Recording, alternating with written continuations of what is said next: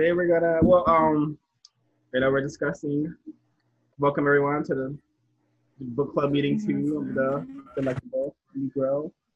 Um Sarah, do you want to share anything from um chapter one that like you want to talk about? Because chapter one is actually the in, the whole intro to, in chapter one is really intense. So if you want to like talk about anything from that chapter, we're all ears, I'm sure.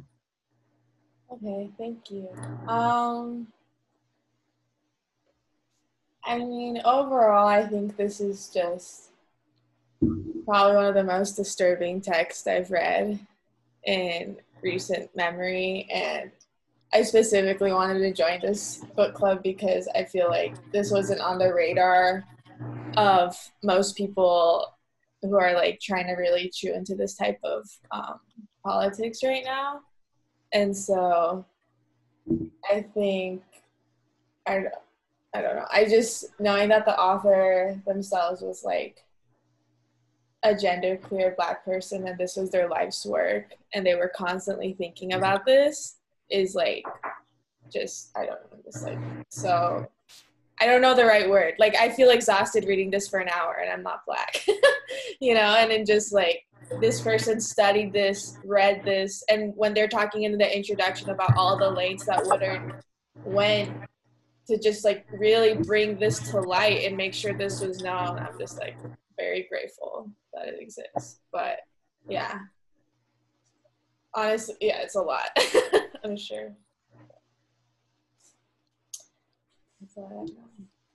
Anything in particular from chapter one that uh, see what I'm talking about, or you can uh, you personally um, remember? Let me look at what I highlighted. Um. Oh, I thought the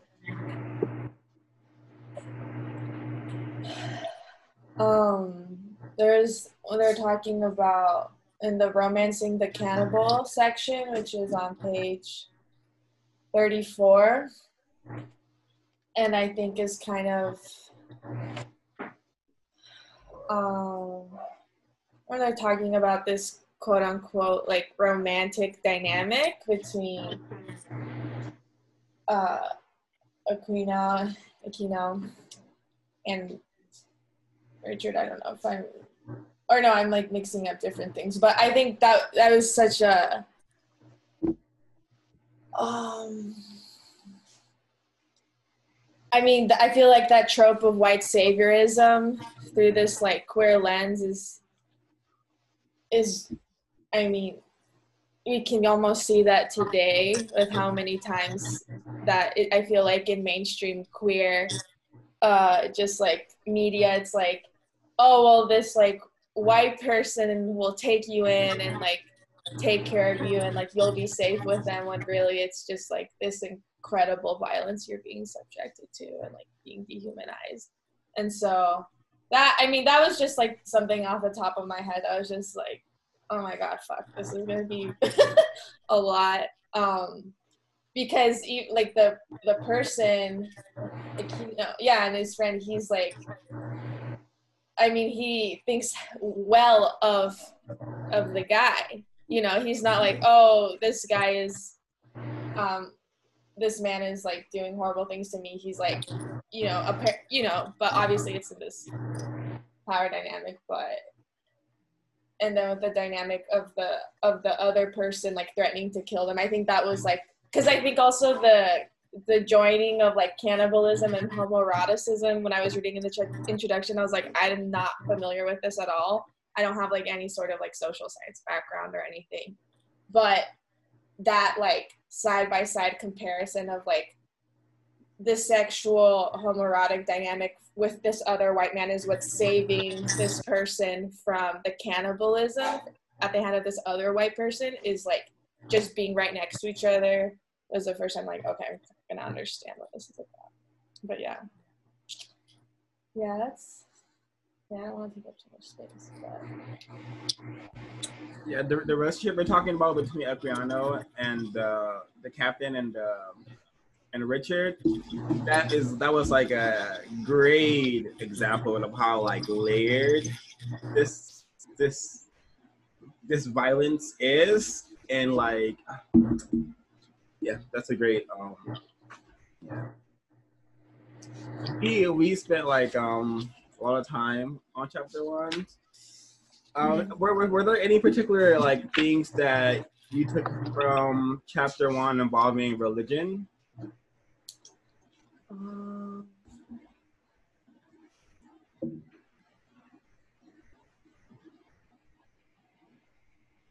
Uh, I just wanted to add that I thought that was super interesting because when I think about San Junipero and how much people love San Junipero, and it's really like this super like toxic and like almost like damaging relationship, but it's like a queer story. So mhm. so many people like like yeah. So when you when you brought that up, that's like what came to mind. Yeah, and the aesthetics of it is just so like appealing. But I'm like, actually no. Yeah. um, TVH, I got the pages mixed up, and so I skipped it. I read like 80% of chapter one, and I was like, oh, I want to be able to engage with chapter two, so I started reading chapter two. So I didn't get to the religious aspect. I guess fine. Uh, a lot of what chapter one has is also in chapter two, so Okay, we'll probably be talking about the same thing. Which is, yeah, but okay, so that's our, Yeah. that's our little chapter one recap, guys. Let's um, you know, sex, honor, and human consumption. Wow, this chapter starts off in hell, literally. So, um, anyone want to share anything from their experiences reading chapter two so far? Well, how I felt as a reader was like I was at a bloody crime scene behind a yellow tape, wanting to see what was going on, but also covering my eyes as I was reading. Like it was a family member being brought out in a body bag, that kind of feeling. Um, yeah, that was general uh, tone of this chapter for me, Yeah. but also really informative. I think chap- page 34 is a good segue to um, chapter two, and then it goes into that whole ball metaphor with the Kentucky slave owner. yeah. Yeah, I, I chapter two was interesting because I I wanted to understand like kind of like that like the white mind, and I feel like this was a really good chapter for that. I've been watching like people interviewing Trump supporters lately, and like so much of like what is said in here is like subtly said in everything that they, like those Trump supporter type people say, and I really thought that um topics of like honor and the idea of like honor and humanness through the consumption of a black body but also like trying to hide that that is happening too. It's like this dichotomy of like honor and dishonor and like gaining life from it i thought it was really interesting especially the last part was with nat turner i thought it was just yeah a lot Whoa.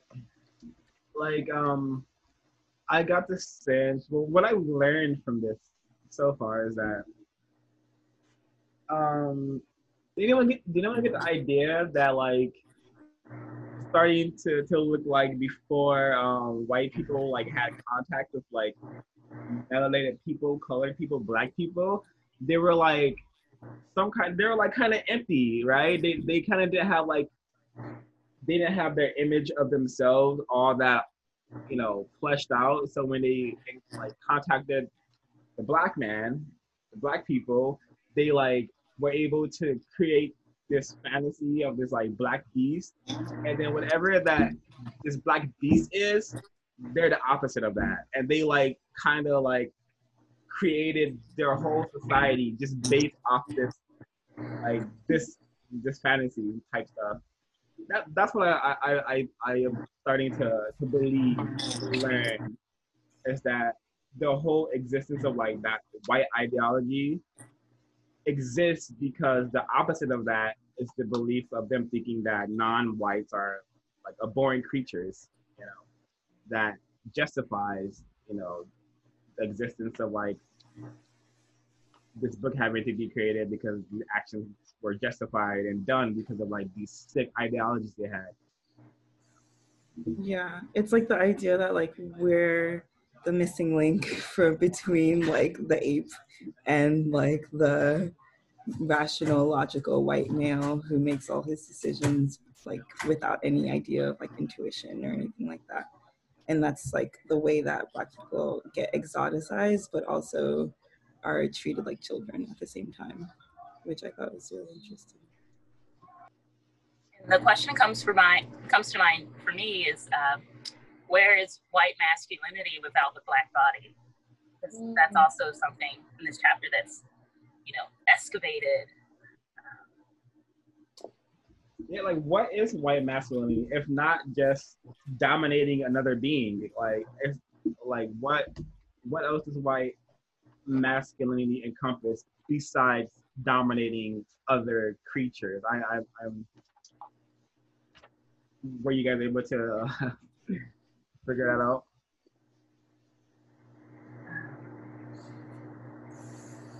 I think we can even delve a little deeper and um, form a dichotomy between the North and the, the South, white male, how they pointed the finger at each other in terms of who was more savage than the other one.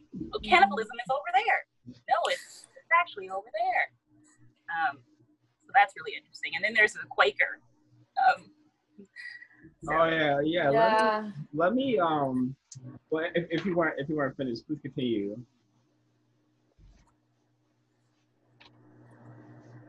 So the Quakers were a bunch of fake ass names, man. They were not with it. They were not with the shit because they were still fucking seeing black people as like soulless beasts, and they were still letting black people get aid and like you know just not even talking about it. So yeah, really disappointed in like how the Quakers turned out to be, just like most white people, you know, not trustworthy. Um, must look at them with suspicion because you know if they're if a if a nigga's getting aid, they're not gonna tell you about it. That's for sure. Yeah. That like that goes to show like this shit the Quaker narrative runs so deep in the US of them being so benevolent and good that when I read that I was like, wait, what? Like they weren't actually like radical and like had good morals. Yeah, so many like white leftists use the Quakers. Yeah. like, oh, like now it's like wow. They're like, we've been abolitionists. I'm like, uh, I don't Yeah, I, know. yeah. yeah.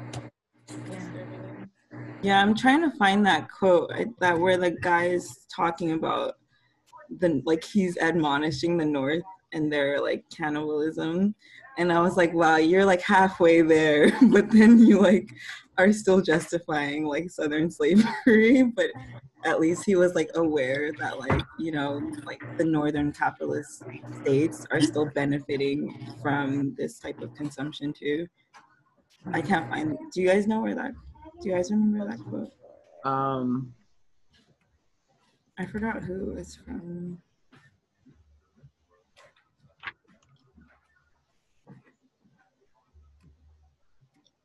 um, If you know a specific word, I can control F it because I have it on PDF. But I don't I forget. Hmm. 72, 73. Oh, okay. 72, 73. They're talking about the Nantucketers.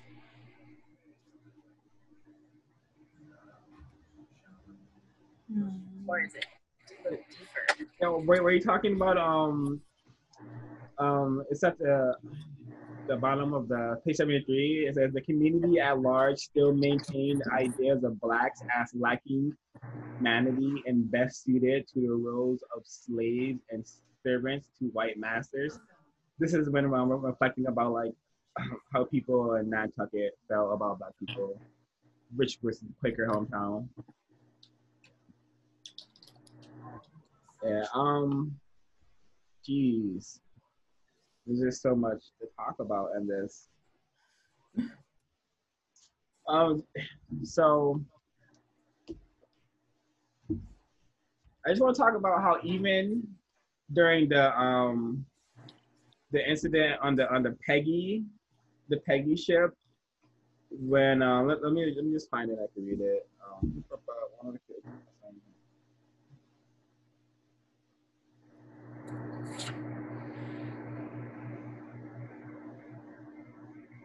Okay, so the Peggy incident, right? They're all all in the middle of the sea, like no one's no one's with with them. But when the white people have decided that they were gonna eat the black person, and they still play that like mind game with him, thinking like having him think that okay, we're gonna draw straws, and then maybe I'm not gonna get ate. You know, they had already like known that they were gonna eat him, and they're like in the middle of the sea. And it's like probably four versus one, or a whole harbor maybe all at the time but that just shows that like even when the numbers are greater, there's still that that fear or that that that fear or that insidious nature to not be like truthful with your intentions and yeah that's that's like that's my comment right there about this peggy incident yeah i, I think it's interesting too because it's like it's it's always like this fear. You you don't really know what white people are doing or thinking behind your back. How like what are they planning behind your back? And I and that part was, and I I I, I think it's so interesting because I'm wondering like did they even come up with that or was it just so ingrained in them that they just knew that they're making this fake pact but they know ultimately that like they're gonna kill the black people first and eat them without even like talking it over because it's just so like ingrained in the white mind that you sacrifice like you know black people. yeah exactly and to add to home to add to home what you're saying i'm gonna read this quote. If these white men isolated and stranded at sea cannot bring themselves to claim the import and reality of Black consumption, one can only imagine the depths of repression and silence within broader 19th century American culture. And like, goddamn, just change the last the last like word. Well, just change the 21st century, and like we're we're right on the money, because yeah. we still live in this society. We still live in this in this era where can't trust them. Do you trust them? Nine times out of ten, something bad's probably gonna happen. Yeah, that's how white supremacy operates. I think the phrase um, rituals of democracy and fairness really captures our time right now. It reminds mm-hmm. me of um, Michelle Obama's DNC speech and how she brings up there were two swing states and nearly two votes that could have, you know, completely altered the, the, the decision Trump being president. And I'm like, huh, rituals of democracy. Mm-hmm. Um, where do we draw the line in terms of, uh, you know, civic engagement and act like other processes like um, the electoral college, um, rituals of democracy. Mm-hmm. remind me of that. Under this guise that there's any other possible outcome, when at the end of the day there will continue to be like violence against black people, but pretending that maybe there couldn't be. It's like electoral politics right now.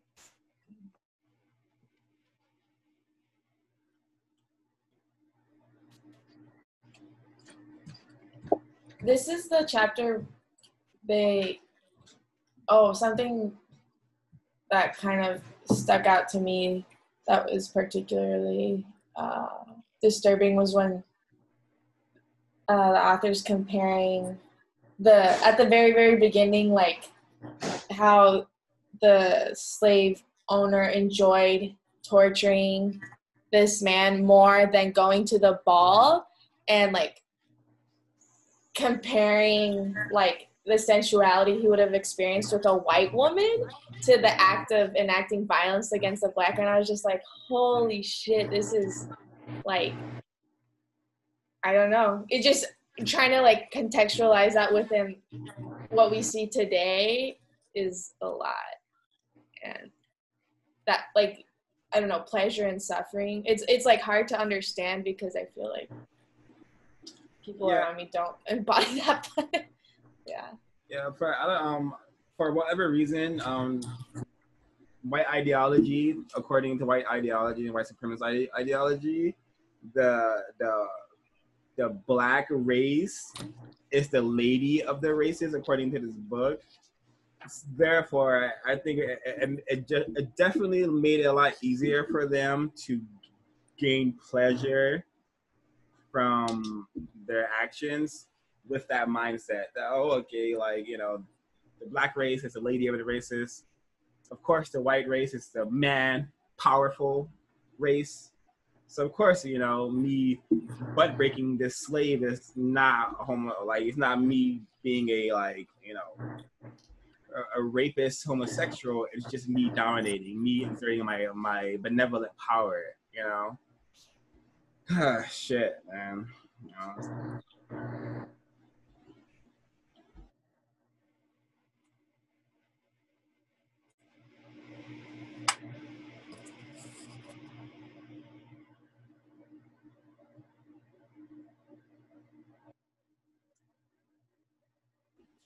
We're gonna have to talk about it. So I'll start. Seasoning. Um. Uh man.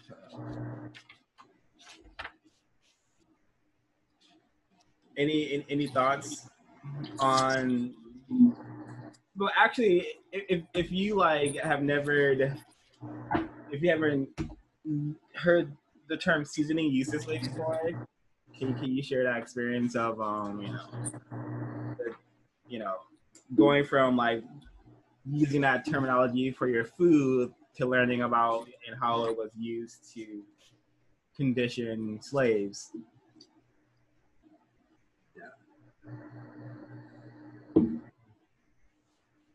well that whole thing was new for me I, I remember the author discussing how the truth has always been in our face and that it's definition 17 in some popular dictionary, the actual definition of the you know historical you know slave. Right, your mic is bad right now. Okay, I'll get closer. Um, the author says that it's definition 17 in one of the popular dictionaries, and that truth has always been there. Uh, but the seasoning of Black youth was what was most profound to me. Um, we see that on the slave ship that Smith was on. He was recruited by a black, by a white slave owner uh, to work on his ship. He told him, him that he would make him a man and a sailor. But in reality, we see that it is Smith, the slave boy, that is making the white shipper, whatever you want to call the guy, a man. Um, and there's a quote that I want to share. It's um, just to paraphrase it. It talks about how the black do- black domination, specifically with youth, um, sort of encapsulates that whole of white. Um, I'll read the thing. Uh, white supremacy uh, says the captain reinforces Smith's infantile state by stripping him down. Um, but this is the part I want to get to. It's the last sentence of the paragraph um, 85. Domination of the black youth ensures the captain's supremacy. Um, and you see that today in many instances. Tamir Rice, uh, Trayvon Martin, um, the list is endless. So, seasoning does has uh, its um, contemporary parallels. And if I can just share my own personal ex- example with seasoning, yeah, of course. Um, I thought, you know, I graduated from high school and I knew where I was going for college. Uh, but I was seasoned in that one day after taking the AP um, exam, I don't know if it was econ or something like that, but it was, yeah, econ, let's say it was for econ. And I'm crossing the street to go back to school, even though we were free for the day, uh, to turn in a notebook for extra credit. Um, and as I'm crossing the street from the city hall where the test was taken, I was pulled over by a black cop who chose to, you know, exert his dominance. Negro, why aren't you in school? I'm pretty sure that they knew students were taking an AP exam because the police department is right across the street from the city hall. Uh, but after that experience, I was roughed up a little bit, put up against the car, put in handcuffs, and he took me back to school as a quote favor. Uh, but in reality, he was beating my black ass. Maybe not physically, but you know that psychological yeah. piece was definitely happening. Um, and so I arrive at school in handcuffs, you know, embarrassed as all hell. And I learned, I guess, to be afraid. Uh, but then you get over it.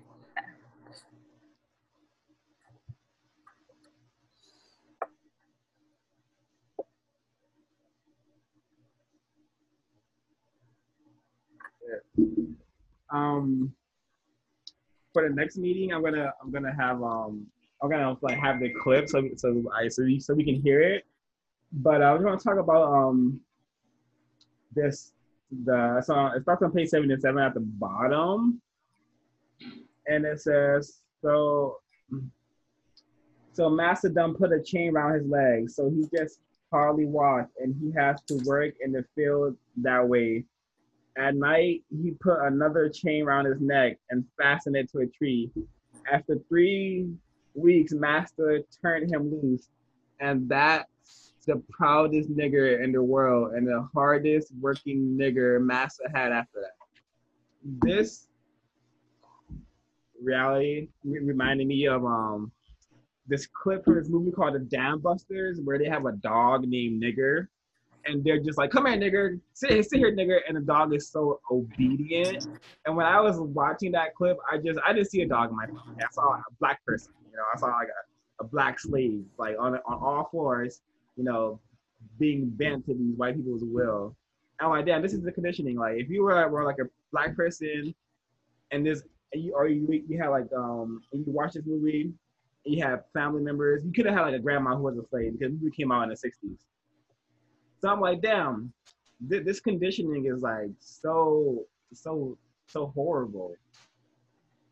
Uh, I just really horrible. Like, just was something that I experienced and related to the book I want to share. Um, also, we have um, the slave driver who's putting um,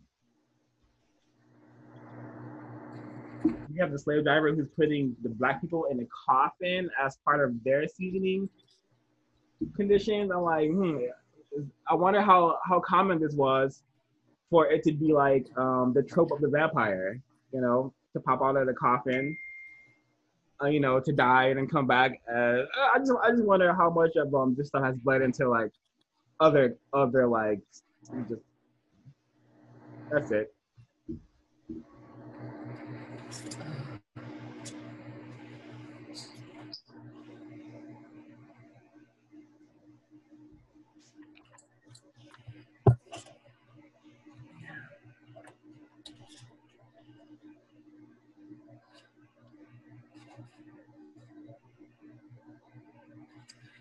Would seem like the only thing that would interfere with can can you all hear me?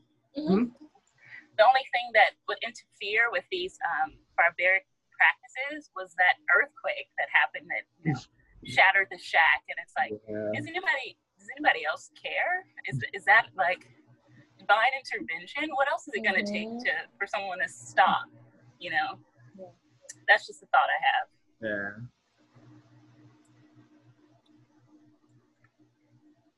You know, that stuck out to me as well. I was like, and then how like they wait. He it describes how after the earthquake, everything just like went back to normal. He was like, okay, don't say anything. But like, that was what we would take. Um,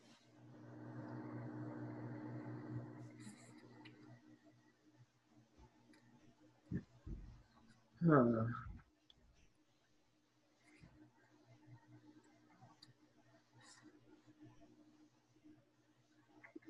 I, I just want to like go back to what Ebony said about domination of the black youth ensures the captain's supremacy. Um, this is like how how the world is, is ran, I believe you you know you keep the non-whites you know under you know constant state of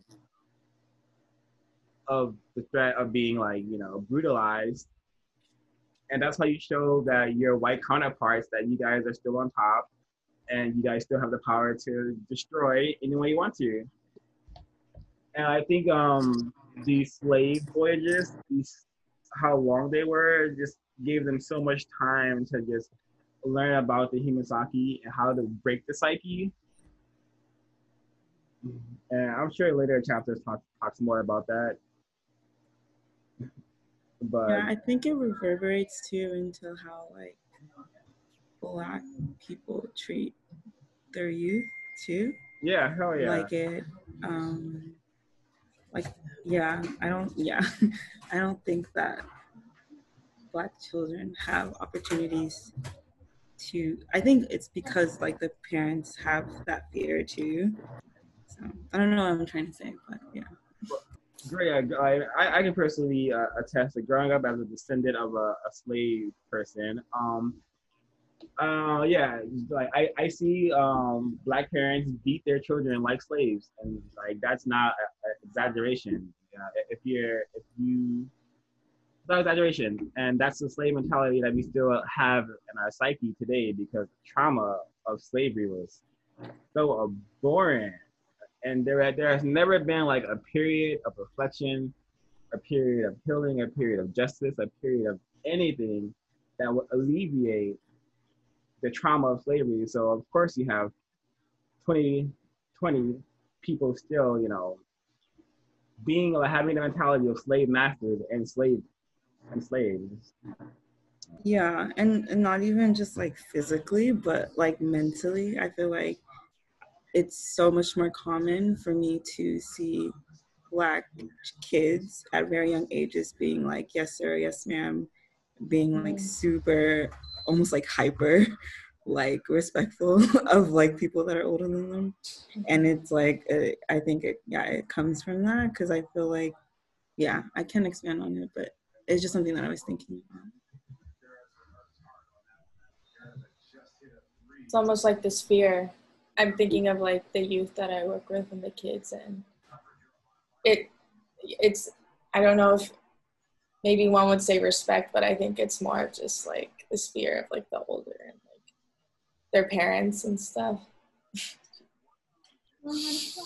There's and there's just like um this is a sick this like weird obsession with like this love this obsession this intense hate and intense desire for black for access to black bodies. And and like we have here um on page 85 in the middle we have virginia who was raised on a plantation never mind. Pollard, a defender of slavery, declared the Southern Negro the most lovable of creatures in his place. So yeah, we have like you know human beings being made into pets, and then we have regular other human beings thinking that this is like very okay behavior, and him like you know putting the Negro on this on the top pedestal of animals. Yeah. On that same page too is like um it's the one where they talk about how it says the Negro is as natural. Oh, it's the next page and permanent as the landscape, as aesthetically pleasing and necessary to the cultured citizen as poetry. And then like on the previous page, she says like he looked like home. yes, I could have embraced the old uncle, but was afraid the passenger. And that is like when I was watching those Trump supporters, I was like, this is what they long for. Like this is the nostalgia that they like are fighting for. This idea of like having that subordinate person making you feel like you are home, like you are in everything is in this like rightful order.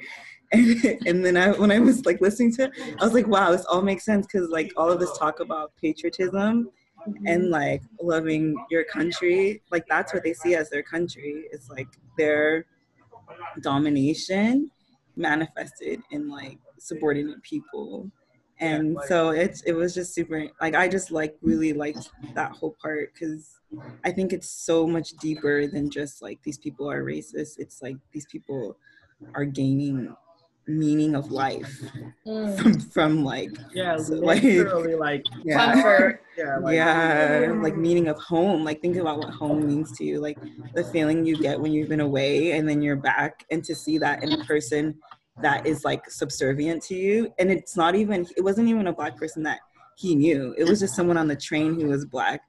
And it's like so that is just that was so intense for me to like think about? Yeah, that was a huge revelation for me. Because it's like, wow, like their entire fucking identity, existence, desires, wants, tasks, history, and future is based off like their connection, their parasitic connection to black people, like parasitic connection to black people, and it's just what like this this this has to be some form of insanity that we've all been in a condition to think is normal. That's my two cents.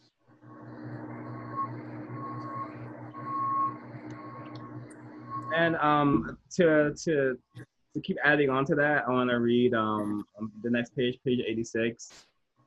Um, the Negro is the institution of family and home, and simultaneously, and an evaporative nothing, a non-entity to, to the southern white gentleman, who just as soon lynch his object of, of affection were the black man to step outside of his place and that's it, man. That that's the the tightrope the Negro must walk on in this world. You know, you know, you know. Please, master, but please them just right.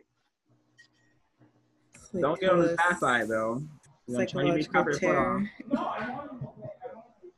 That's so disturbing to think that, like, for this white man to see a black man, that's what would he would be reminded of home because of that dynamic versus I can imagine in many situations, um, like some like a black person, even just myself, I'm mestiza. Like if I were to see another mestiza person after not for a long time, I feel I would feel home, but like from a different lens, not as a power, but as comfort, as like oh, like I'm safe, I'm with my people or something like this. And this white man is thinks of home because of this like I'm just I mean, that's so disturbing. And I wonder like how many white people are comforted by the image of when they view black people in certain depictions and like even today and like that makes them feel like home versus their discomfort when they see black people with power or like yeah. um, with capital or something or yeah. and even if they they think they like it in some way like they're still more comforted by seeing um, black folks like in poverty like unwell and sickness and so Damn, yeah. that's a good point. And I think too, like, um, I think what I've always, what I've been thinking lately is that it's not even like Black people having necessarily like power mm-hmm. that frightens them. It's having autonomy and not even thinking about white people. Because like when you were saying that, I feel like all of those tropes are still around. Like the mammyism that goes on now, where it's like Black women are saving us, like Black women are the ones that are voting all the like you know like we rely yeah. on black women to do it and it's like mm-hmm. this idea that the black woman isn't of service to these white people and she's and like they're saving them mm-hmm. and so mm-hmm. even within like liberalism there's that idea of home like like either like this subservient class of people will, will bring everything back to like you know what Always we think is right back. Yeah, yeah, exactly. Will lead us to the right thing. To yeah, exactly. So I think that's really interesting. I feel like if you understand like this mindset, it's easy to see black suffering and in 2020, black suffering reminding white people of the great America that Trump is allegedly um, bringing in. And the threat, like the threat of America, the threat of their home is when Obama was in power and all those, and they all started buying, all the white supremacists and white people started buying ammunition and guns, call it the Obama effect because a black person gets in office, you know, the white people go buy guns and buy ammunition because they think the black people are gonna, I don't know, take over. I don't know, but we, we can't take over until the system is, is dismantled. We don't want to take over. We just want to stop being realized. I promise you guys. But moving on, just it's so interesting. I'm glad we're like connecting these dots. Really. Um, yeah, and they also talk about the the other part that I liked was the the grandmother black man. Uh, that part was super interesting too because it's it's like um the male mammy type like trope too like the yeah um and i think that it's so like ingrained in black people to just like care about white people like and like care for their egos and it's almost like you have to unlearn that and like make like because it's like so ingrained in you and so i think that that type of character that he talks about is really interesting Yeah, and, and we see that in every form of entertainment. You always see the non-white character saving the white character. You all and and like um, it's so funny in these white supremacist movies. We it's so rare to see a black man kill a um, white woman, even if white woman is a bad is, a bad character is a bad person because that's like the white fear, the white supremacist fear is the white woman being taken by the black man and raped and killed, you know, which is we don't have a history of doing that. White people have a history of doing that. It's, it's uh, you know, so I don't know why where that even came from. It's just that projection. Anyway, I digress a little. I, I was going to, I was going to say, um, no, I forgot. I got, I got, I forgot what I was going to say. I got too heated. So I'll go off of what you and Ashley were saying that it is so ingrained in every aspect of media, even things that are like Oh yeah. like because I guess I I'm starting to recognize like there's new tropes of where like the therapist is always like a black woman, and so like I'm like okay this is like like a mammy caricature like I can see that and even though like the protagonist maybe is like South Asian or whatever like not even a white like you know we're getting into all these like liberal identity politics like Netflix is so like making big steps but really not because the tropes are still being carried out but even seeing that as well with like a grand like the man version of that mammy like dynamic um also so prevalent in so many things coming out now and like educators principals that is just like so comforting and and who mm-hmm. are they mostly comforting is like non-black children specifically white children like yeah, thanks for reminding us. Sarah. So like yeah, the most the recent this recent Netflix movie called Project Power. One of the main villains is this evil white chick, and Jamie Foxx, the black is the black man. He's not allowed to kill this woman. She dies in a freak accident at the end of the movie. They did not. They did not let the black man kill this woman. I'm like, this this is how she dies, really. I was so like in disbelief because my supremacy is twisted. It's like, wow, it could not be more obvious because they did not want to show the strong black man kill this white woman. I was so surprised. I was like, wow, wow, wow, wow. She, she gets killed by this. This is what this is what kills her. And we see if you look at The Walking Dead, I used to love that show because of the comic. The comic is not that racist. The TV show, oh my god, how many times did I have to see a black person getting ate alive because he's saving a white chick? It's just not. It's just and, and like this is why it's a very popular show on the white supremacist website.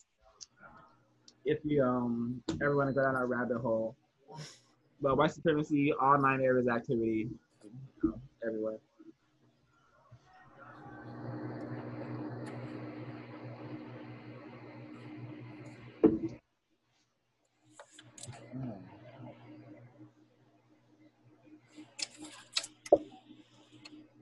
Oh, so let's talk about um another mentality that is still prevalent today. I'm, gonna, I'm just gonna read a quote and we're gonna unpack it. Um. hmm. So, so this is like context. Uh, interviewing slaves after slavery. Um, interviewed years after slavery, he revealed, "I know all about slavery and the war. I was right there on the spot when it all happened. I wish to goodness I was back there now, not in the war, but in slavery times. I do remember hearing about slaves on other places getting whipped sometimes. I guess niggas like that wish they was free, but I didn't want to leave my white folks ever. So, two two points, you know um this this this mentality of like you know being so brutalized by your captives you know this is a really intense version of stockholm syndrome paired with like you know after slavery i am sure if you fucking were like a, a house Negro or you had like a, a good slave role, I'm sure, you know, living under a good master was probably better off than living in whatever shack the government probably gave to you after slavery, you know? Because I doubt people were given like any form of decent housing, decent avenues to prosper after slavery. No one ever got those 40 acres or those mules. So I feel like this makes really sense. Very tragic, but it makes perfect sense.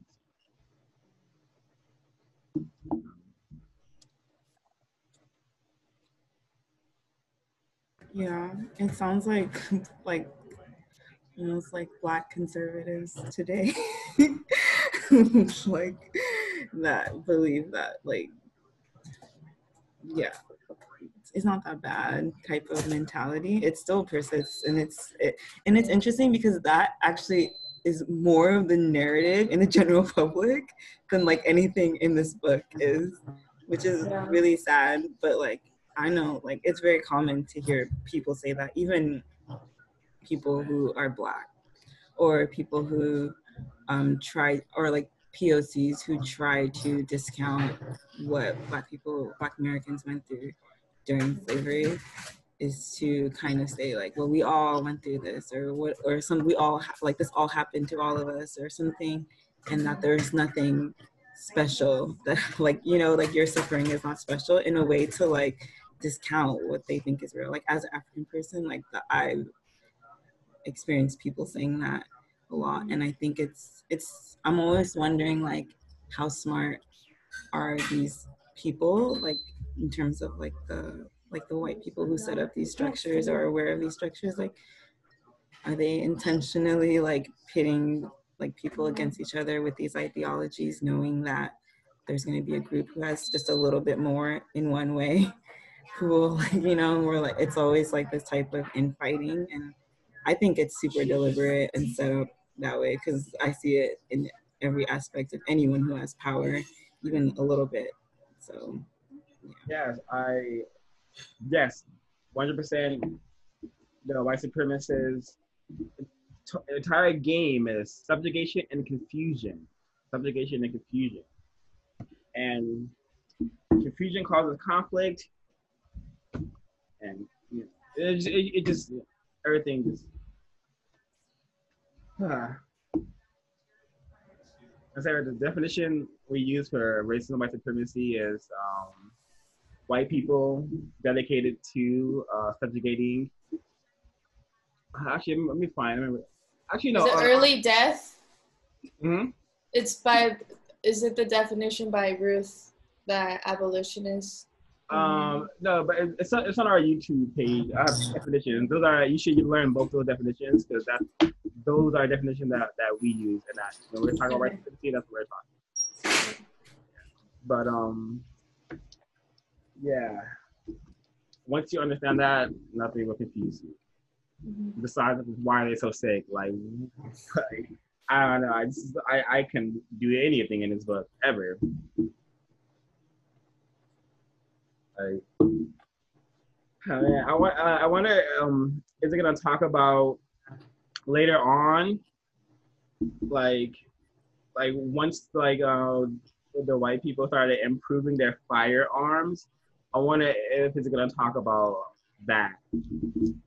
I'm so interested into learning how like they just got really happy with the new guns and just look for any reason to shoot you, bro.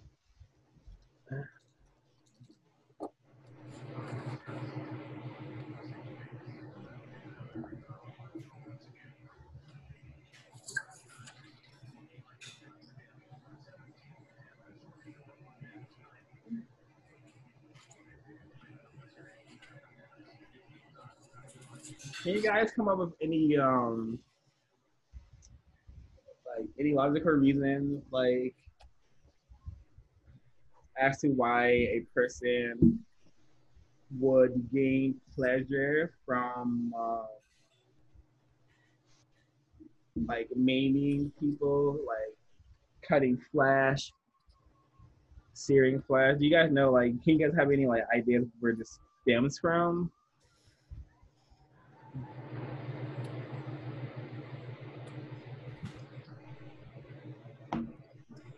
I, I don't.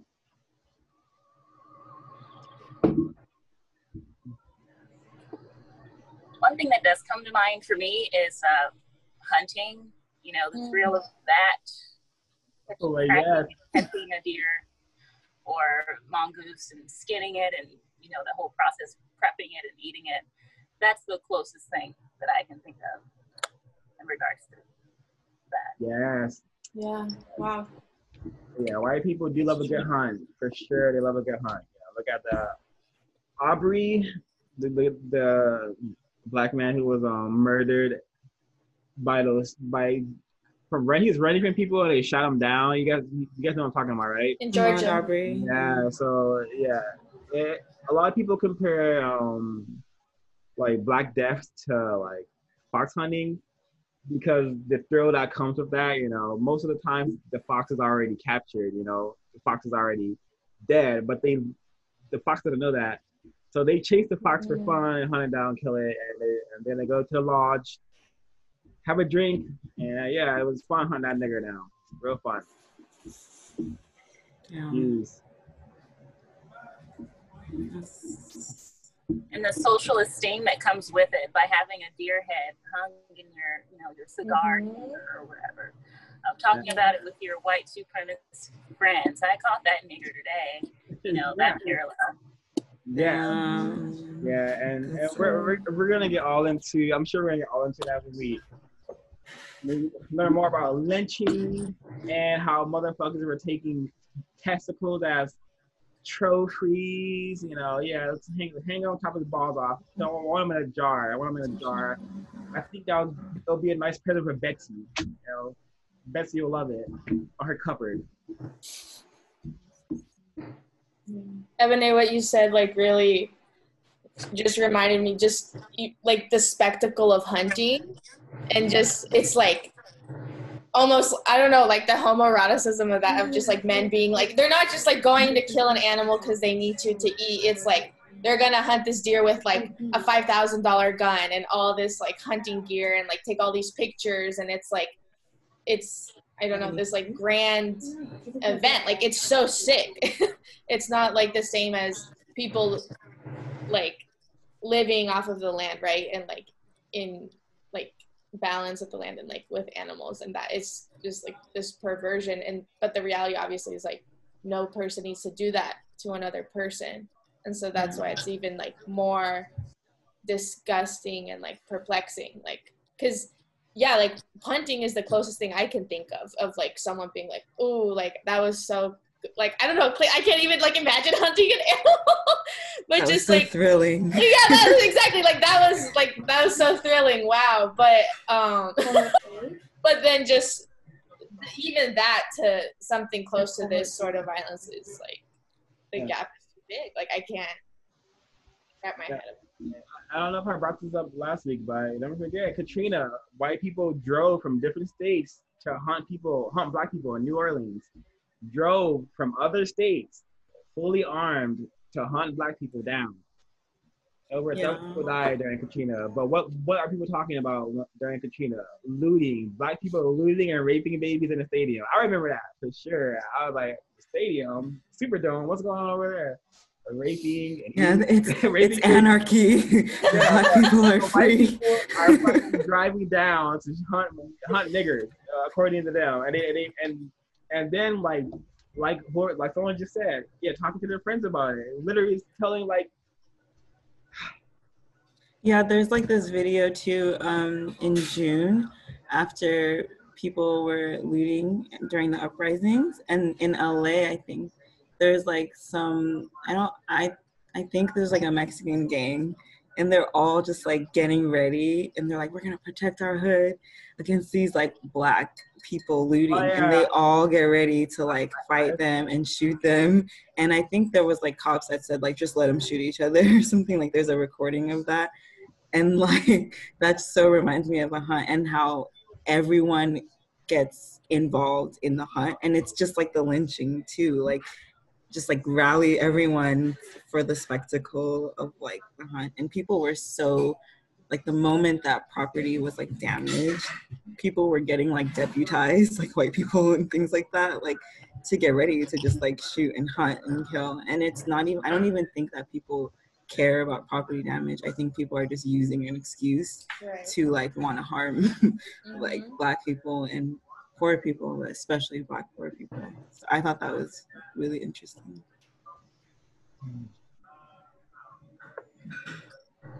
I wonder how many lifelong bonds have been formed around, you know, a black dead body. Like, what comes to mind for me is the camaraderie, the technique, way from the beginning of shining your gun, picking out the gun to shooting it. It's a cultural, like, practice. Like, Yeah. Yeah, the actually the the gun is considered like it's called the Great Equalizer, and it's actually it's it's it's seen as like the white man's penis. You know, like that that's where all the white man's power comes from. It's it's, it's the gun. This is according to Dr. Um, Welsing, who wrote the ISIS papers, which is like the book that like broke down breaks down white supremacy. I can't wait to get that book. Yeah, it was uh, good. It was. But yeah, yeah, yeah, the culture of of gun is just the extension of white supremacy. They're like, Yeah, because that's like the whole reason that the slave trade even happened. Because white people were trying to invade Africa for a long time, and it wasn't until they had like ammunition.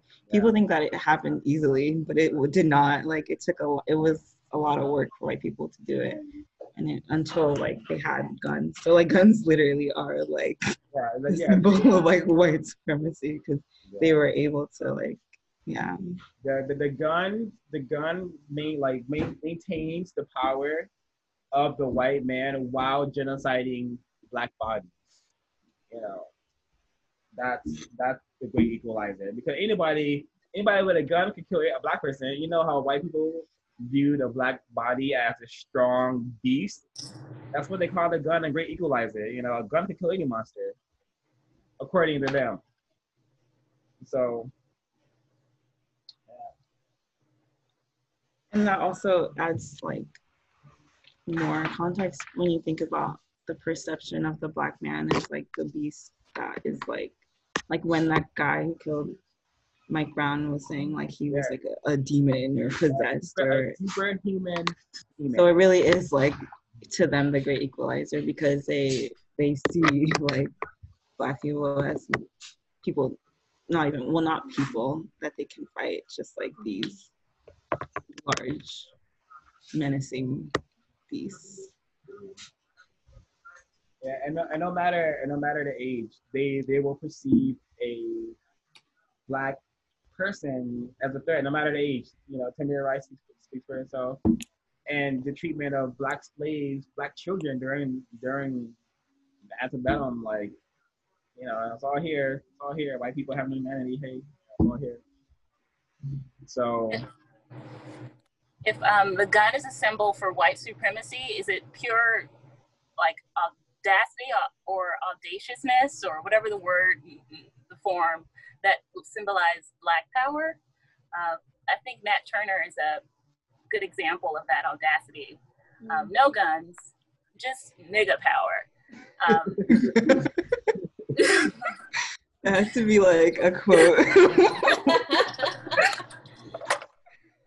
like, I want a shirt that says I'll make that a clip. I'll be the first clip on our Instagram page.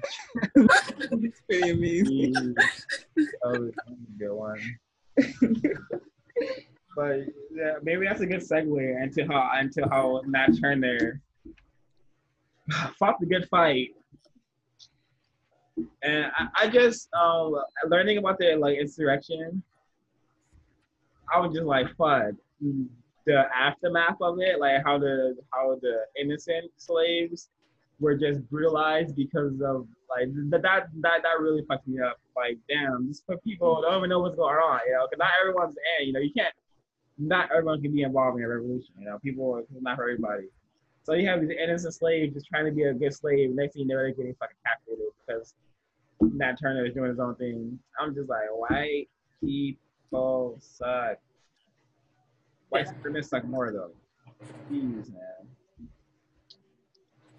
I thought it was like interesting too how he talks about um, how the black people didn't use castor oil for so long as like a, a little act of like solidarity, which I thought was really cool. Because if you actually think about it, like people really do tell you to use castor oil for like everything, and it must have been even more ingrained back then. So to like go without it was probably a huge sacrifice. Yeah, And so I thought it was really interesting because it's always like projected that we are the cannibals.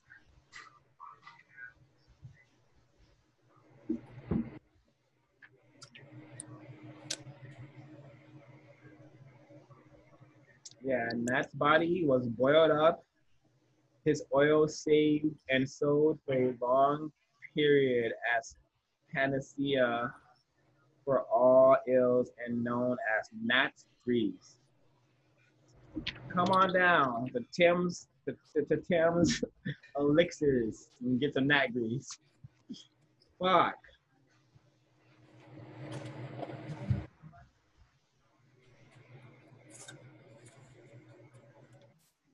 Like white people like listen to this unspoken codes of honor and vengeance drove whites to quarter burn maim and behead blacks whom they saw as having violated the sacred promises of white masculinity white family and the innocence em- embodied and murdered white babies. So I'm like, so they they care so much about these quote unquote white babies, but you know they're they're all they're all I I, I don't have a just uh, the whole white identity is full of hypocrisy. It's just this huge amalgamation of like hypocrisies and just doesn't make sense. It, it doesn't make sense that these people operate this way. Yeah, it has to be like um like the white supremacists who are like running the show and have all the other white people on on whatever frequency we want to call them to be on. Geniuses, absolute geniuses, because no system has been successful ever in the history of like that we know of. Unless you guys uh, correct me if I'm wrong, please. I couldn't imagine walking into a haberdashery and them having a bottle of Nat Turner just in the display. Like, they talk about medicinal cannibalism, but what do they get from that? I'm so curious. What do, what do y'all think about that? What do they get from that? Well, just just just in terms of the universe, like everything is energy. So like, you know, they they, they probably got energy in the form of like, you know, I'm ingesting this this this nigger who had the audacity the to actually kill us, to actually fight and and and and want a life not full of misery and hardship. What the fuck was he thinking? Now I'm eating his ass. I don't know. That that Still, that's like next level though. Like as punishment, as to strike down that idea to go to the I mean, just like of consuming like the remnants. Like that is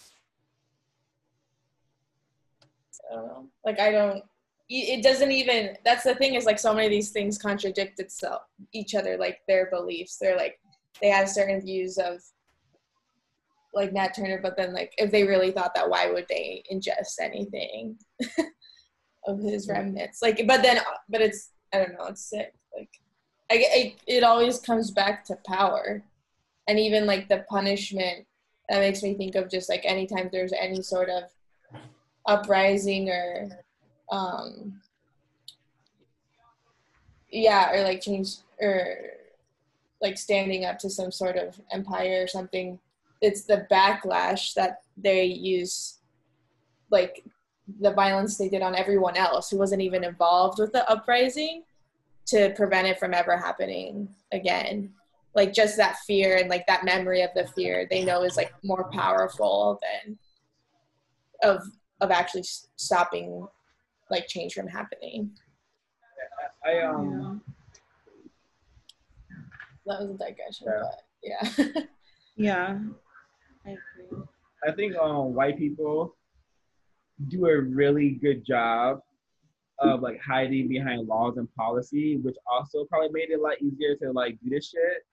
You know, because if a law says it's illegal for you to own a person, then yeah, you- you're gonna be able to convince yourself that "Eh, it's not bad. It's legal. It's legal. White people love saying that's legal or illegal. So I think um Yeah. if we look at all the horrible like policies that have existed throughout like you know history, clearly be able to see that white people will create the most like inhumane Jim Crow laws, follow them like they're doing something good. You know, I'm not breaking the laws. Niggas shouldn't be here. It's, called, it's whites only. I'm not breaking the laws. Niggas shouldn't be here. Like what? What? It's- yeah. So you're a good person for obeying a law that causes suffering and misery. That's the that's the ideology and I, I- love to see it. I love to understand it. I think it's interesting too because it's like, well, I guess like with for white people, they're not human, right? They're just like products, objects. So it's almost like something that, like, if you think of in their mind, like Nat Turner as something that is like a product that is like malfunctioning. And now you've Mhm. like turned it into something else that is Oh, beneficial for you. yeah. So like you Wow. you've taken it from you know like it's almost like they think that it's inge- inge- is it called ingenuity or something Yeah. to like yeah Oh, it's like you you fix Oh. something You repurpose like yeah. yeah you repurposed it right so that's what i was Oh, thinking i mean on one on one hand it's also obviously like retribution and like revenge but it's also like the idea of like Yeah. taking something that's broken to them yeah. Mhm. That also could be one of the earlier forms of like the mod- kind of modification of death. Know? Mhm. Oh jeez. Um, Okay, so I want to talk about this this dispensary, dispensatory that they have, page 92. I'm just gonna Um. read. Uh, it says Reverend Edward Taylor was a New England practitioner whose dispensatory included remedies made from human blood, heart, flesh, and other parts of the human body meant to be took or ingested. And this practice, which Taylor brought over from England, the body parts were usually obtained from criminals hanged for various crimes. It was commonly thought the best parts came from artificial mummies who had died a violent death. Not surprisingly, one cannot find cannot readily find such information in general inventories of medical supplies in the early American colonies or within the contents list of apothecaries. Ah man, so I uh, uh, crazy. I used to be able to go back into a shop and like buy some stuff with human parts. And, uh, Big Pharma has changed. Wait, so I have a question. Like, do you guys think that there's any type of consumption that could ever be like loving? Or is that like weird? like, yeah. No, that's a good question. I mean, also comes up in a lot of I feel like different forms of media. Yeah. like people like have eaten like their like loved ones like ashes. Like I've like Yeah. like seeing that or like or the closest thing is like when people eat their own like placentas or something. Yeah, that's what I was thinking about. But um this is I don't know. I mean, I don't think that that I don't think that. right, is right, right. loving. Yeah, yeah, It's no, like- but like is it's if like there's like institutionalized. Like, right. yeah.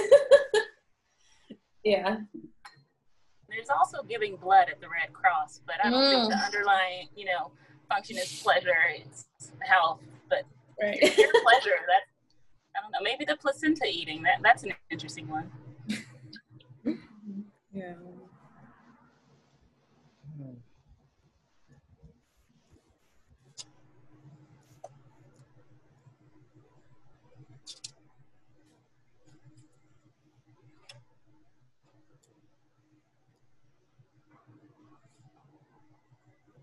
it says for at least two generations, the entire South Southampton black community stopped using castor oil. Damn. Wow. Yeah. I, that the whole like Nat Turner backlash is so it's so interesting.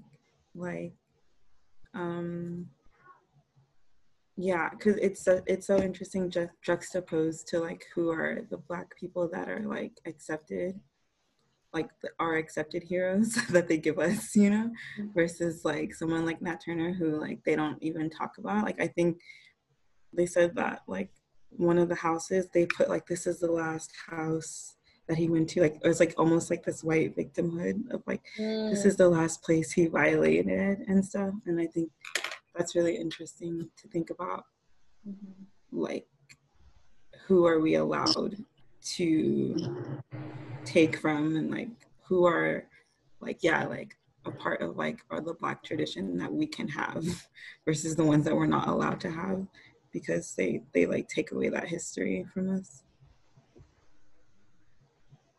For me, what you just said brings up this question of what do historically silence people? How do they usually speak? And the answer that comes to mind is through passed down behaviors. And just for the sake of them not using castor oil speaks to a certain truth Mhm. that can't fully be articulated in the text because, as you said, the history wrote itself and, you know, with the oppressor's pen.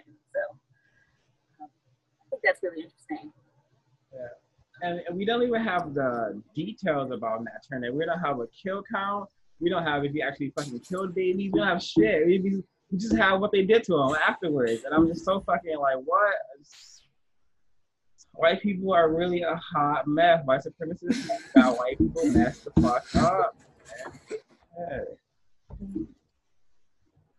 actually like what you said like what the even like the figures that we are taught about now they're what they did is totally manipulated. Like even in the ways like if there is any radical thought at all that is they, they just like totally water it down. I mean most recently obviously with like any activist from the 60s Like, Yeah. they get militant. It's like no no no. Like just that didn't happen.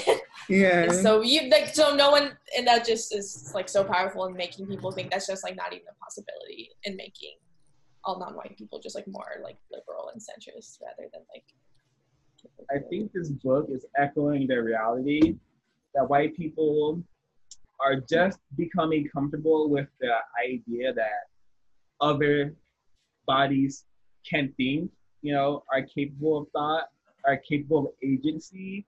This is why we like, you know, when um, when um, Smith, the slave boy on the ship, he was like he was punished for quote unquote daring to think, you know. So you know, back in the slave time, you know, you do what you're told, you know, that's it, you know, do what you're told, you know, and I, I'm sure um, some of us can see that mentality from our parents who, like, when we were growing up, they just expected us to just do whatever they said with no question, no question, comment, or, or nothing, just, you know, be a little slave. And it's still here, it's still here. Yeah that whole section was a lot like it was, it was a lot.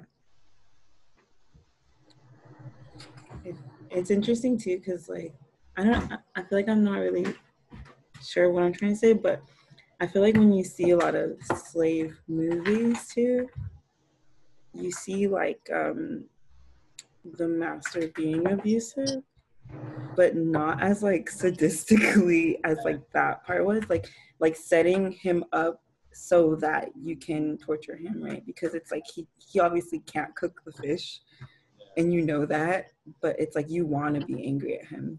Versus like I feel like sometimes in movies it'll be like, oh, I'm so tired, I can't work anymore, and then that's like when the master like gets mad. Yeah, yeah. But this is like no, like he wanted, like he wanted a reason to like exert like power over him, which I I don't feel like I've seen before. I usually see it as in another way.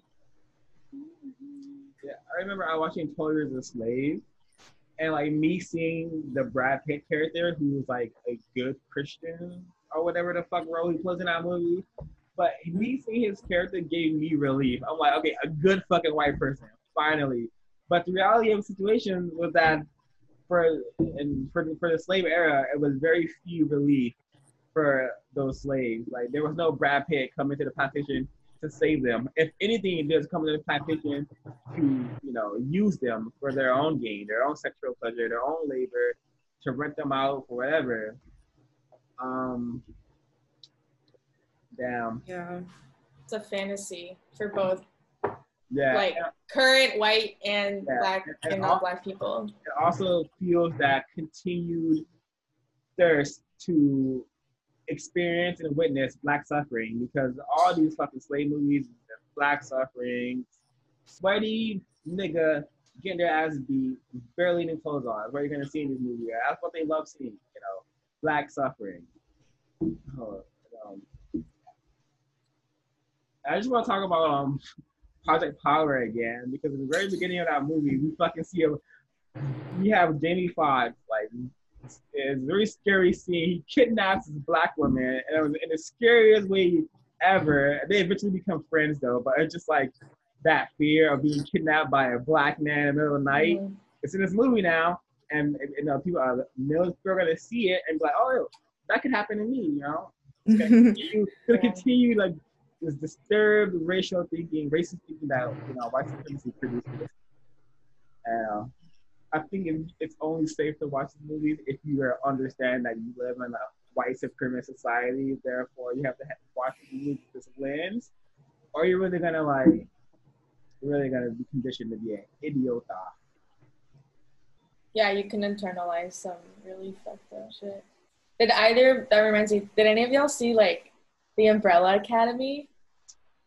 Okay, it was like No, they they they have one black character who is just so so powerful, but she it it it's just if, if you ever watch it, it like reminds me of that. It's like if you have a critical lens, you can see that the way they're writing her, she doesn't use her power basically. She like withholds because it, it would it's too much. She can basically just control people. Like like- she'll be like, do what I say, and and she goes back in time to the civil rights movement in the South, and and I'm like, okay, she could literally just tell all these millions of people what to do, but she's like, no, no, like we have to do like actions and like sit-ins, and I'm just like, supremacy. what? Supremacy conditions us to not use our power, to not use our voice, yeah, to, to not think, to not do anything but submit to the rule of like supremacy.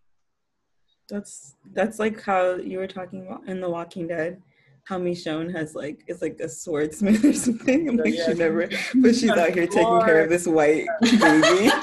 like oh what? Like, and like whenever like I, I want to talk about Terminator because like in the movie Terminator, like the machines are supposed to be the black people. It's supposed to represent like the black fear of like oh the black people are gonna eventually like get all the power and start killing us.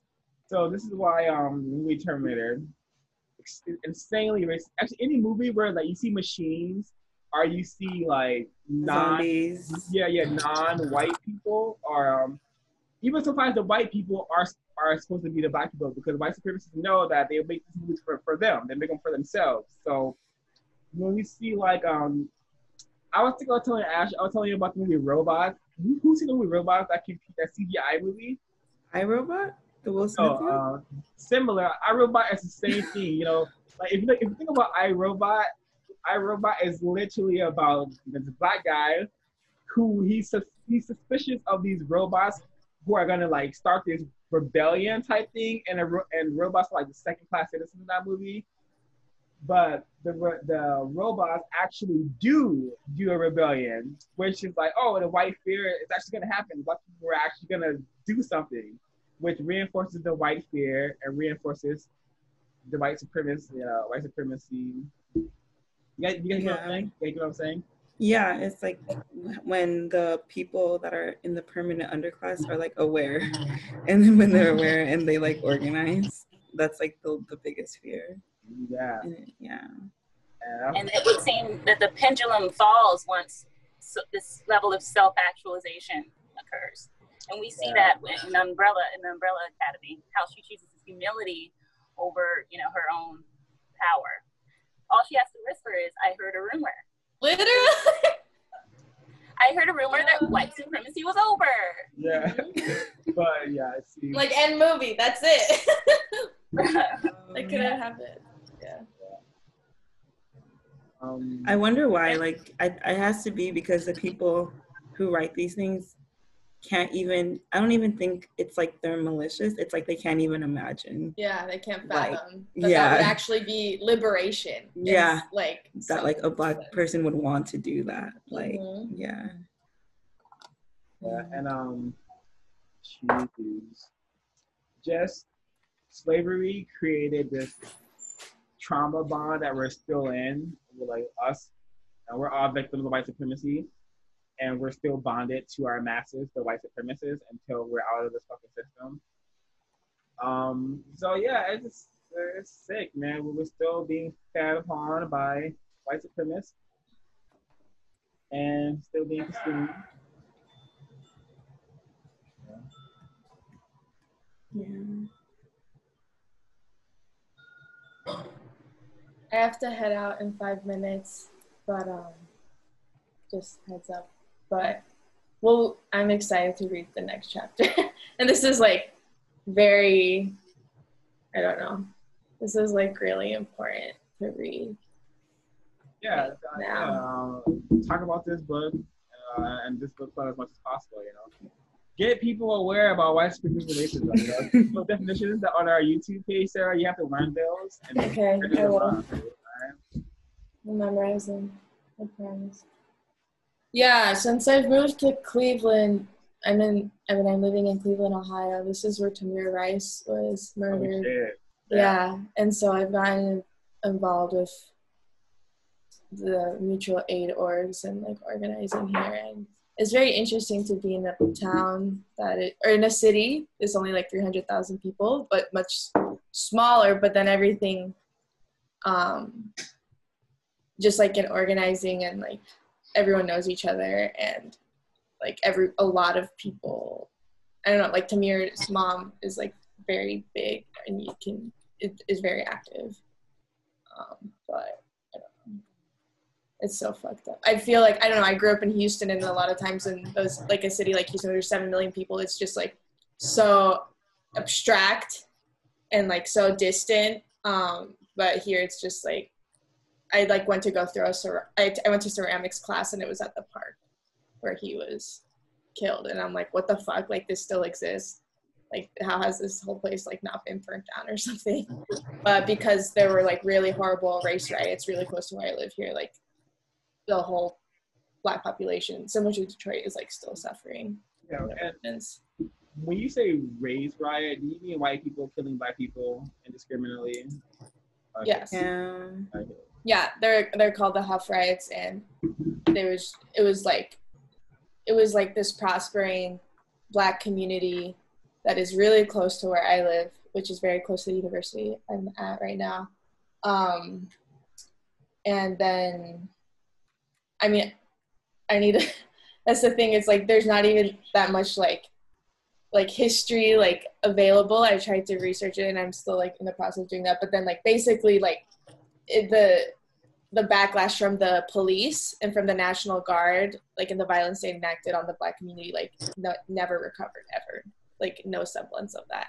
And even like within the black community here it's like seems like a very neo-lib like there's like no sort of accountability from the government. They're like we need to like fix this town or like this community. I'm like this is like a site of incredible violence. Like holy shit. Like the city needs to do something but Yeah, there's more evidence more evident that the white psyche is so detached from humanity. Like hmm no, like these, like I don't even. I'm starting to not believe that some white people can love their children. I just, I just, like, I don't, I don't think a lot of these slavers love their children. I don't think that it was possible.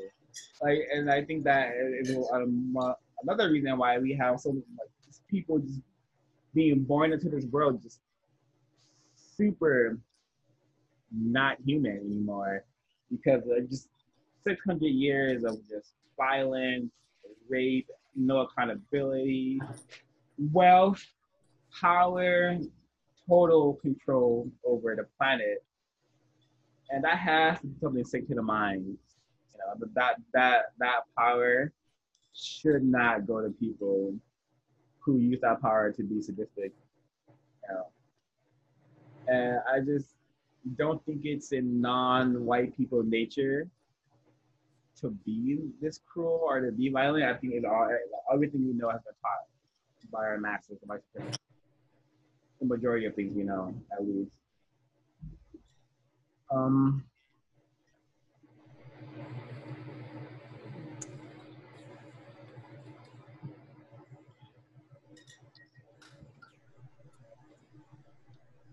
Everday, last week, um, um, we talked about Christianity, and you said you're gonna think about your your answer a little bit longer. Were you able to do that? Um, yes. I think, long story short, um, what I'm doing in terms of my own spiritual path, it just works for me. Um, and it's, I'm always questioning. And so that's a good position to be in. And that's that, really. Yeah. Um,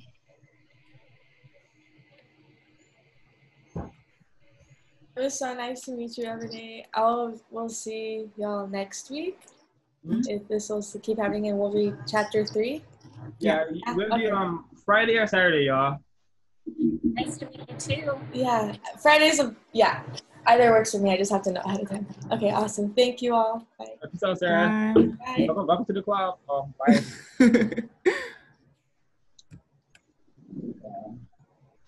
God, yeah.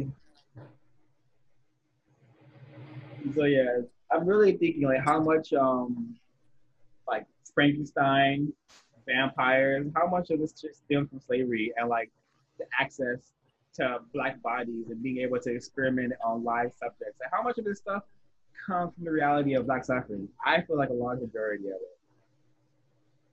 Right? And, and um remember, look at this. This is a fucking heart right here. This instrument that was probably used to to torture, measure black people in some capacity is has been made to symbolize love and affection in our fucking world. This is not a coincidence. This is, this is a slap in the fucking face. It has to be. Like, I didn't see that before. like so once you find out what this device was used for, it can't be good. It can't be good. But what I do know is that this is a heart, and a heart is supposed to symbolize love and affection. There's no love and affection during slavery at all.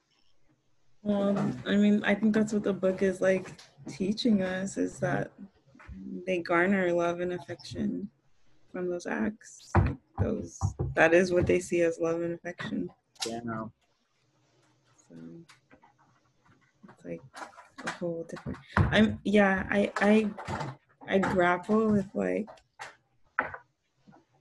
it's hard for me to say like is this a part of white people's nature or if it's like who they are in terms of like um I don't know like genetically or something.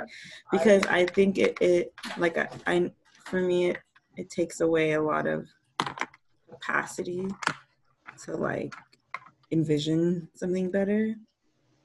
Like but then I don't know what else to or how mm-hmm. else to describe a group of people from like one country who have pretty much colonized almost every other country and like you know taken their resources in some way shape or form and who now have you know societal structures that are pretty much mirror images of these Western countries. Like it's hard for me to grasp really the amount of power white supremacy has and also like how like where it comes from and how to see a society different from that because so much of what we do we we're so not in touch with like what we do outside of white supremacy. And that's coming from someone who lives in like ghana or who's from ghana. Even there has so much of that in it. So what do you guys think? Yeah i'm like i'm just really excited to get the ISIS papers because um, she does a really good job of breaking down the history behind white supremacy and like, and she talks about old white tribes who like, who literally like these old ass fucking ancient tribes were still anti-black. They have like, like ideology already surrounding like the dark, the dark people are bad for some reason. So I just want to um can't wait to get that book because I I just feels like it's a must read if you want to understand like the, the complexity of it white supremacy and where it comes from, how it manifests, and all nine areas of activity. Um, so, um, in terms of that question for me, um, it comes down to, in terms of dismantling white supremacy, interaction by interaction. For me, um, I've consumed or white supremacy with a certain level of self abnegation um, and so for me, that for me, it means to not, you know, deny myself so much. Um, that's my own sort of uh, sword in terms of how to deal with that monstrosity.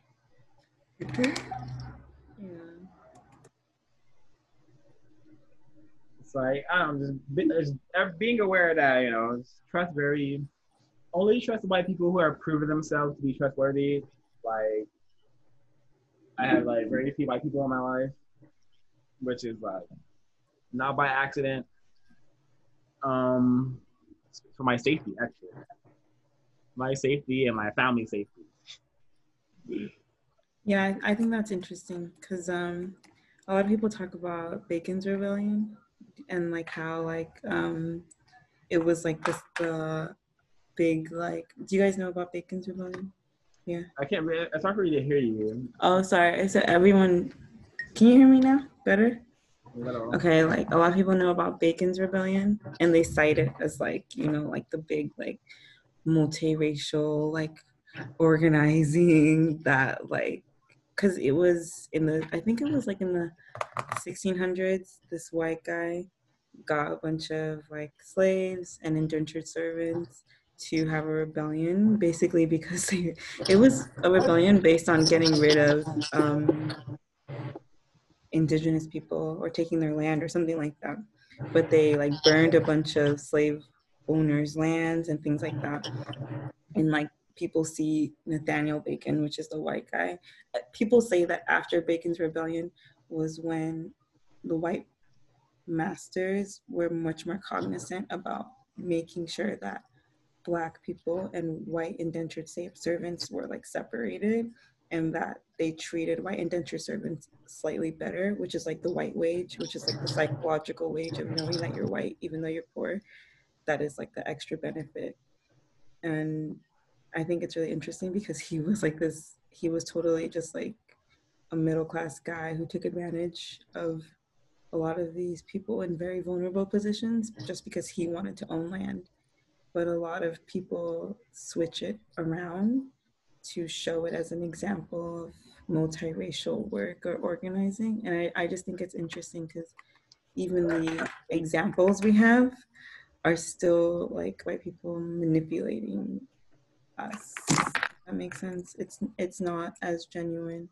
And I'm sure there are examples, but I can't think of that many of like white people really putting themselves on the line.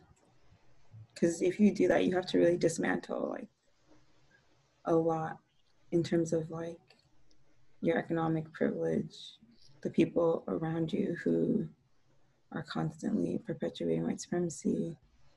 I think it's it's really complicated.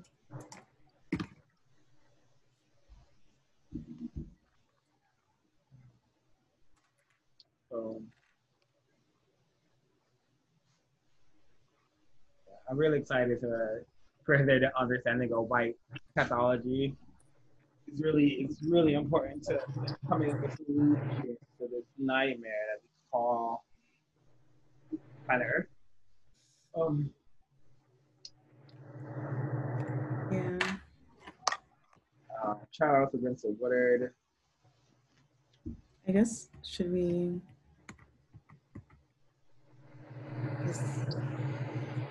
over like final thoughts or something? Or do you guys want to keep going? What's the mood? Do you guys have any final thoughts? Um,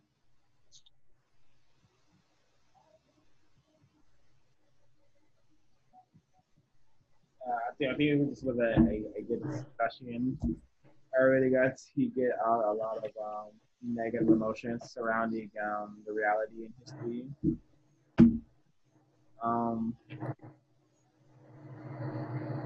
yeah, I I have a much clearer vision of slavery. Um, my my understanding of slavery prior to this book was insulting, insulting to the people who experience it, and insulting to like insulting to myself because uh, I, I've always wanted, I've always loved history, but the white man's always given me bullshit. Know, and uh, have some agency so I can, you know, find some knowledge myself. But um, what about you guys? I don't know. honestly. I have empathy for, you know, this sounds really silly, but slaves at a at a level that I didn't have before. Um, I feel a certain connectedness um, to the acts acted upon them um, now to, at a greater level that I hadn't really even touched, or just like psychologically. Um, and I want to be able to be able to read the book and be able to have that certain empathy for myself and be able to like check in like this is, is this is a good time to read this book? Um, because I usually read it in like one setting. You know I need to be uh, a little more aware of what that can do. Um, I feel like you're setting yourself up for like a lot of trauma. yeah. Yeah maybe let's space it out. Let's have a 10 pages here 10 pages there. Um, but but at the same time it's like eating a flavor that you haven't eaten before and just wanting more uh, but it also gives you like this weird heartburn. So yeah i'm learning how to deal with that.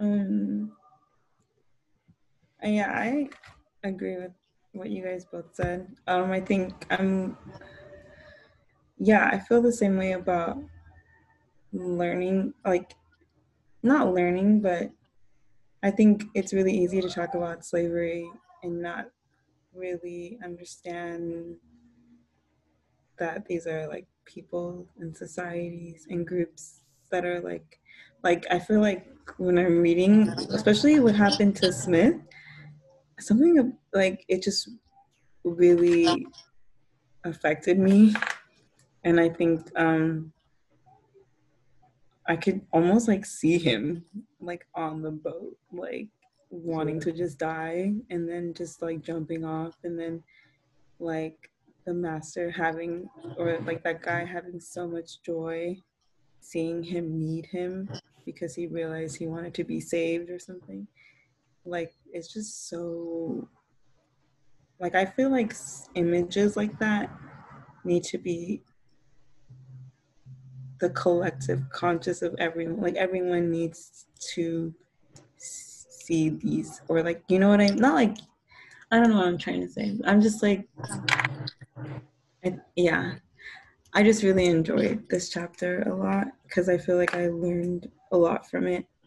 And I thought it was um, really good because it showed like the cannibalism socially, but also like the one-on-one type of cannibalism that happens too.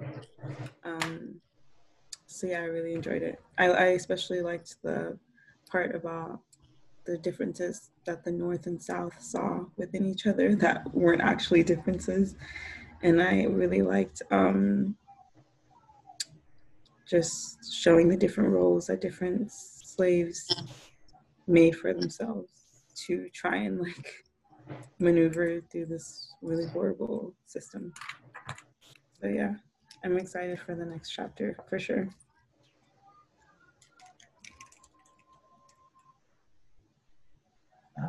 Uh, Evelyn, have you heard of the book called Medical Apartheid? Apartheid? What's the first word? Medical. Medical. No, I haven't. I started the audiobook of that, and it is it's worse. It's actually worse than this book. Yeah. But I'm yeah, I, I, I um yeah, it's just the damage to the psyche that you know. It goes through like the the medical history of experimentation on Black people in America, starting from even before slavery to now, which it's still going on. Um, yeah, it's it's super exhaustive. Like there's it goes through everything, like how all the skeletons in classrooms those are Black people. Like I never knew that before. Things like that. Yeah. It's relevant given the vaccine talks yeah, yeah, it's very relevant. It's very relevant. Um, I'm yeah. sure. We'll, I'm sure we'll read it in our book clubs. Good. Well, um, I'm excited to keep reading. I'm excited to find out what this device is. Um, yeah, if, if you don't, um, any final thoughts. Uh, I, I think I, I hope we we do a checkout question. How we check out, you know? Yeah. And uh, the checkout question is like your your rose, you know, something something good going on or something that you're looking for, and your thorn, something like negative you're having to deal with, you trying to get rid of. And your bud, like what you're excited for. Yeah, and your, and your bud. So two roses. It's not a rose yet. That's the point. uh, okay. okay. Well, I'll go first. Um, my rose is like developing like my my toolbox like to to counter racism and white supremacy and my bud is uh, getting more tools to accomplish this, you know, life mission. And my thorn is um, the heat. I hate the heat right now. That's my thorn right now. Snaps.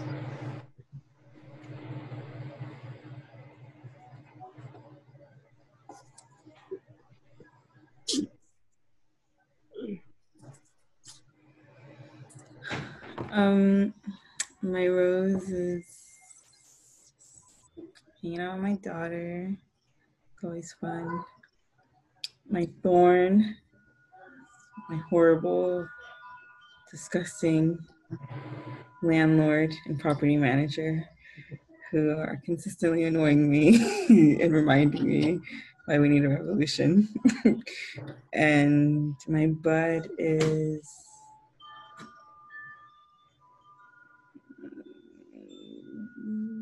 I guess re- honestly reading the next chapter. So yeah. Okay, so it's rose, thorn, and a bud. Okay, and okay, so a rose that I have. Um, are my daily or semi-daily walks, um, where I just think about, reflect on the book and other things. I try to make it a happy time for the most part. You know, counting the butterflies. Uh, oh, I seen a you know a red bird today versus a blue bird yesterday. You know that that kind of thing. Just being really in tune with my environment. Um, a bud would be. I'm not quite sure um, what that means just yet. Oh, okay. Um, what what does that mean? Uh, you Like- can go over that? Just something that you're excited for, like a, a potential rose, a rose in the future. um, I having like the fallopian tubes to be able to um, express myself more fully, um, given the language in the book, just about my experience as a Black woman in America. Um, yeah, that's a bud. Uh, a thorn is I have to have a hard conversation with someone, uh, my mentor, and um, hopefully it'll end nicely.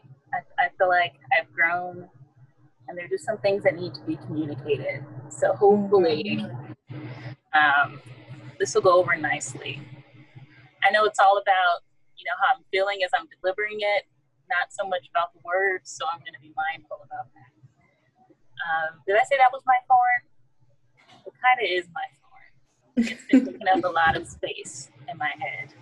Um, Um, so that kind of conversation is going to happen this afternoon, and then hopefully, you know, it'll turn into um, a rose. I'm sure it will.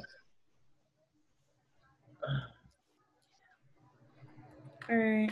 Well, Alright, I'll I'm see gonna you. head out. Yeah, I'll see you next week. You guys can share the video when I post it on- on the. Okay.